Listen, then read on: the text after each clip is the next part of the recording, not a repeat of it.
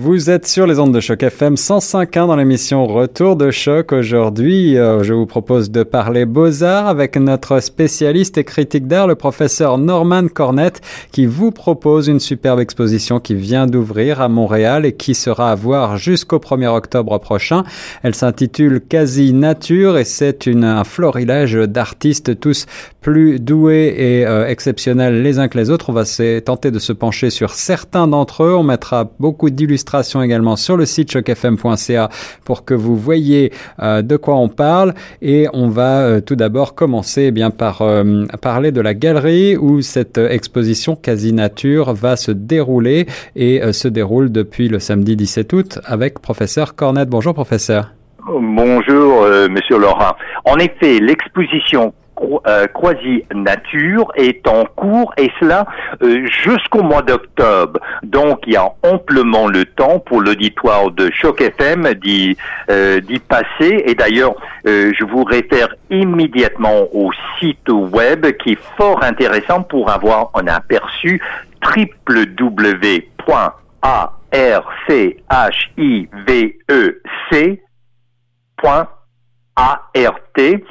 Qu'est-ce qu'il y a avec euh, cette euh, archive contemporaine euh, En tant que critique d'art, je, je visite beaucoup les expositions.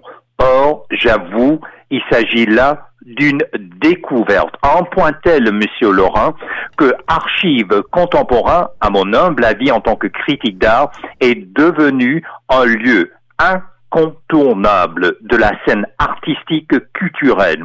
Et pourquoi? Parce que d'abord, la, directrice Maëla Oana, elle a eu un arrière-plan, mais euh, si riche et si international. Et quel est le, le, le cachet, la signature d'archives contemporains? Eh bien, c'est justement cette panoplie d'œuvres et d'artistes des quatre coins du monde. Quand on parle de quasi-nature, eh bien, on pourrait parler de, de l'artiste Aaron Glasson, de la Nouvelle-Zélande, dont les œuvres nous renvoient à une approche surréaliste de la question de la question écologique. En effet, alors je, je crois que c'est d'ailleurs euh, l'image qui a été euh, choisie euh, pour illustrer cette exposition quasi nature est signée à Ranglasson et c'est une image qui fait penser peut-être c'est une peinture qui fait penser à l'univers de Magritte tout simplement. Oui, ah oui, tout à fait, tout à fait. Je dirais même, c'est, moi j'appelle cela, Monsieur Laurent, un art écologique postmoderne, et parce qu'il puise, me semble-t-il, dans cette riche tradition du surréalisme, mais pour nous rendre en face de la condition de la planète. Et il y a une autre œuvre où c'est carrément mythique, c'est-à-dire basé sur le mythe de, du déluge dans la Bible, eh bien, il nous met en face des, des, espèces en dérive. Et cette œuvre, en passant, n'est pas sans rappeler le, le roman qui a gagné le, un des plus grands prix par l'auteur canadien Yann Martel, La vie de Pi. Et, et c'est saisissant euh, de voir cette approche d'un artiste néerlandais, un des plus, plus beaux pays de la planète, mais qui qui veut rendre soit par le surréalisme que j'appelle postmoderne, soit par un récit mythique, voire biblique, nous, nous mettre en face de l'environnement et de son état actuel. Et puisqu'on y est dans, dans cette région, quand je vous dis que archives contemporain, c'est international, mais mine de rien, il y a également l'artiste de l'Australie, euh, Alissa Tanaka King, et on est dans, tout à fait dans un autre médium, et, ça, il faut le signaler. L'exposition Quasi Nature est pluridisciplinaire. Il y a des tableaux, il y a des photos, il y a des sculptures, et croyez-le ou non, il y a également l'art audio par l'artiste belge, et encore je souligne à quel point c'est international, international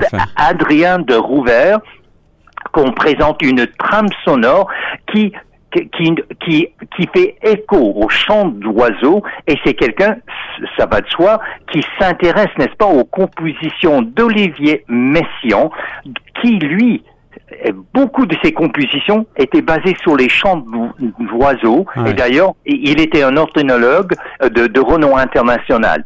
Et pour revenir dans l'Australie, Alicia Tanaka King, qui, par la vidéo, alors vous vous rendez compte, on parle de photos, on parle de l'art audio, on parle de tableaux, et puis là, on est dans la vidéo.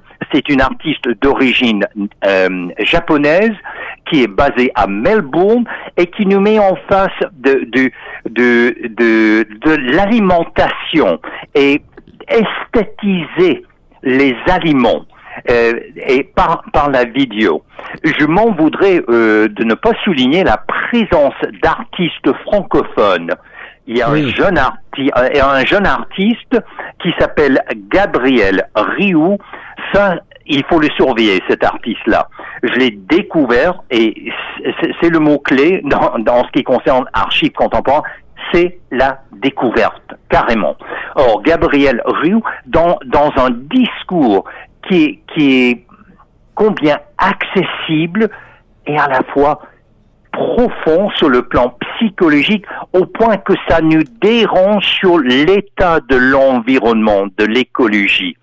Et je souligne également le, photographe Frédéric Touga, qui a euh, gagnant du Grand Prix Luxe en 2019, euh, dont les photos du Japon le Japon, euh, ça bouille. et, il y a l'action volcanique Et, il nous met en face d'un des plus petits pays, mais les plus développés. Et quel est l'état de la nature qui est là? Euh, Il y a également, en parlant d'artistes francophones, Laurence Patenaude, qui, elle, soit par les, les sculptures miniatures, soit par le dessin ou les tableaux, il y a là, par, surtout en, ce qui concerne euh, euh, peinture et dessin, il y a ce que moi j'appelle un lyricisme certain dans ses œuvres noires et blancs, et elle, elle présente son travail sous un jour de l'écoféminisme. Et, alors, euh, et quand on parle de photographie, je, je m'en voudrais de ne pas mentionner la photographe Charlotte Gomeshi, qui, elle, il y a une œuvre énorme en photo, c'est l'éclosion d'une fleur, et on a l'impression, Monsieur Laurent, d'entrer dans un univers, tout un univers. Donc, en quelque sorte, cette photo est un microcosme, le portail euh, au macrocosme. Alors pour faire, euh, pour euh, bien entendu, vous donner euh, la possibilité de voir un certain nombre de ces œuvres, je rappelle que vous pourrez les retrouver sur le site chocfm.ca et puis on va rappeler quand même aussi cette l'URL de la galerie archive avec un C à la fin .art sur lequel vous allez retrouver tous les détails, n'est-ce pas, professeur Cornette, et ces 11 artistes contemporains donc avec cette stature internationale de cette exposition autour de ce thème, euh, ce grand thème de la nature et, finalement de l'écologie. Vous avez le, sentiment en visitant cette exposition euh, euh, qui se, vous l'avez dit, qui se traduit à la fois par de la peinture, de la photo, de la vidéo, de la sculpture. Vous avez l'impression, professeur, que cette conscience écologique traverse tous les pays et toutes les pratiques artistiques à travers le monde en ce moment?